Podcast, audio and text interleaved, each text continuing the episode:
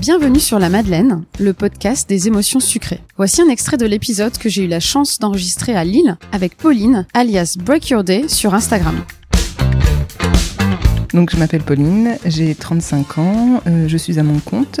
Donc je suis rédactrice, euh, je fais également des ateliers sur euh, l'organisation et je suis autrice également. Euh, j'ai deux enfants, je suis mariée et tout va bien. Nickel. Et tu viens originalement, tu es de, de la région? De Normandie. D'accord, ok. Donc tu es une expatriée Ouais. sur l'île depuis longtemps? Bah, de, ça va faire euh, 8 ans qu'on est revenu.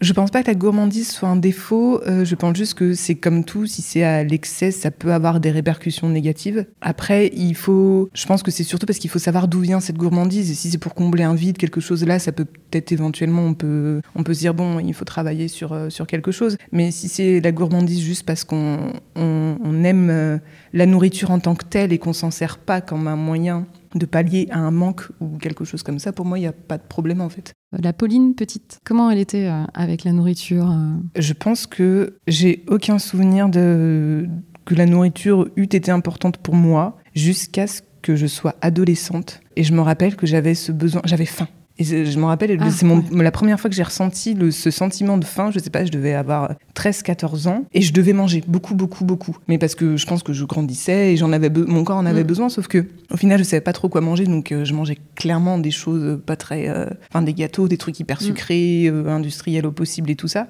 Et c'est et j'ai pris du poids à ce moment-là. Et c'est la première fois que j'ai fait la relation entre la nourriture, l'impact sur ton corps et le fait que ouais je on pouvait manger enfin vraiment j'avais faim je sais pas comment t'expliquer ça mais c'est tu sais je sais pas ça fait tilt c'est le premier Mm. souvenir que j'ai avant la nourriture bon, je sais pas C'était un non-sujet. ouais c'était un non sujet en fait je prends une vidéo souvent en plus Ouais. euh, ouais de j'aime bien montrer ça comme des, des tests euh, quand je fais des tests make-up ou skincare et bah c'est pareil pour la Oui. nourriture quand je goûte un truc en premier j'aime bien me filmer et souvent je fais la même vidéo c'est à dire que je me filme au même endroit il y a mes enfants derrière et quand c'est bon je fais semblant de tomber dans les pommes C'est vrai, j'en ai vu des, des vidéos comme Oh. ça. grand désespoir de mon fils qui fait toujours une tête en mode mais qui qui m'a foutu une mère pareille qu'est-ce qu'elle fait?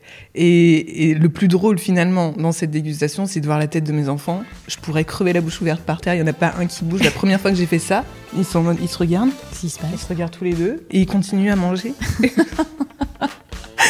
Si cet extrait vous a donné envie d'écouter la suite, rendez-vous dans deux semaines pour l'épisode complet. D'ici là, abonnez-vous sur votre appli de podcast préféré pour être averti des nouveaux épisodes.